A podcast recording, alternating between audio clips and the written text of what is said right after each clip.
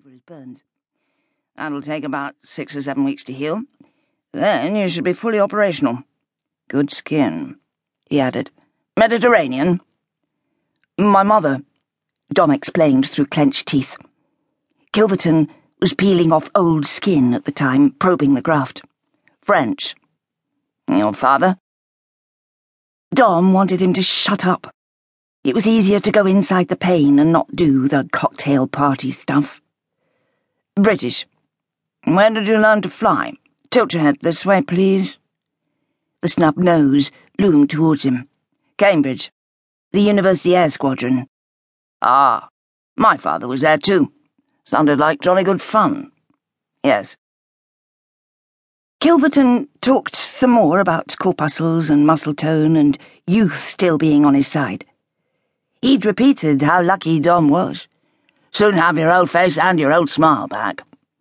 As if a smile was a plastered on thing. While he was listening, Dom had that nightmare sensation again, of floating above himself, of seeing kind faces below and not being able to reach them. Since the accident, a new person had taken up residence inside the old face and the old smile.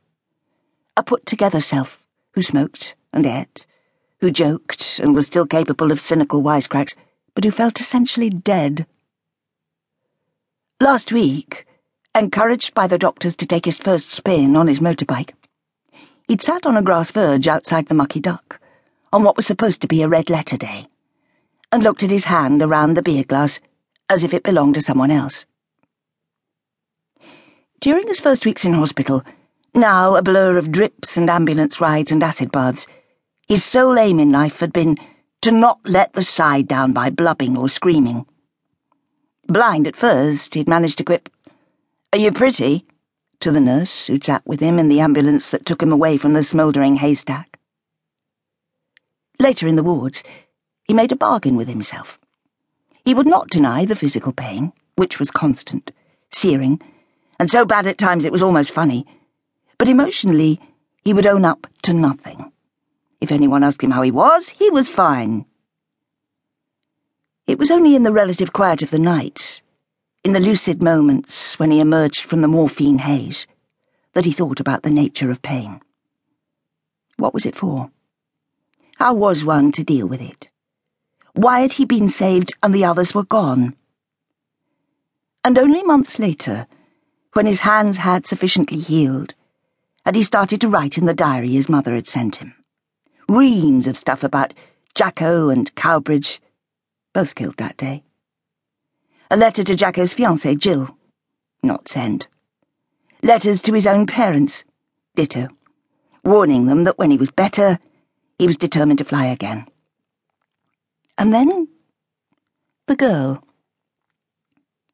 When she walked into the ward that night, what struck him most was how young she looked.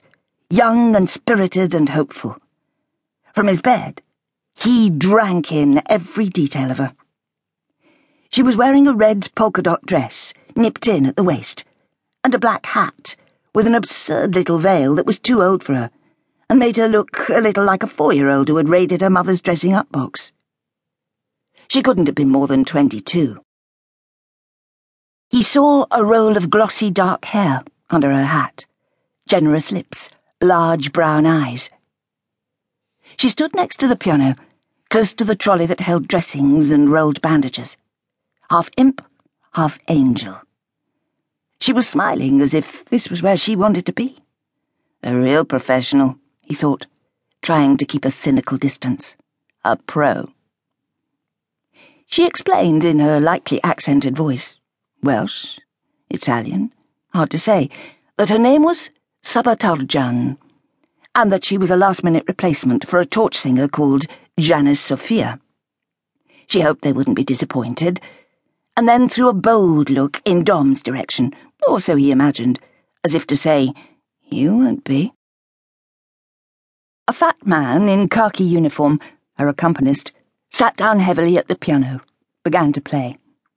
She listened, swaying slightly.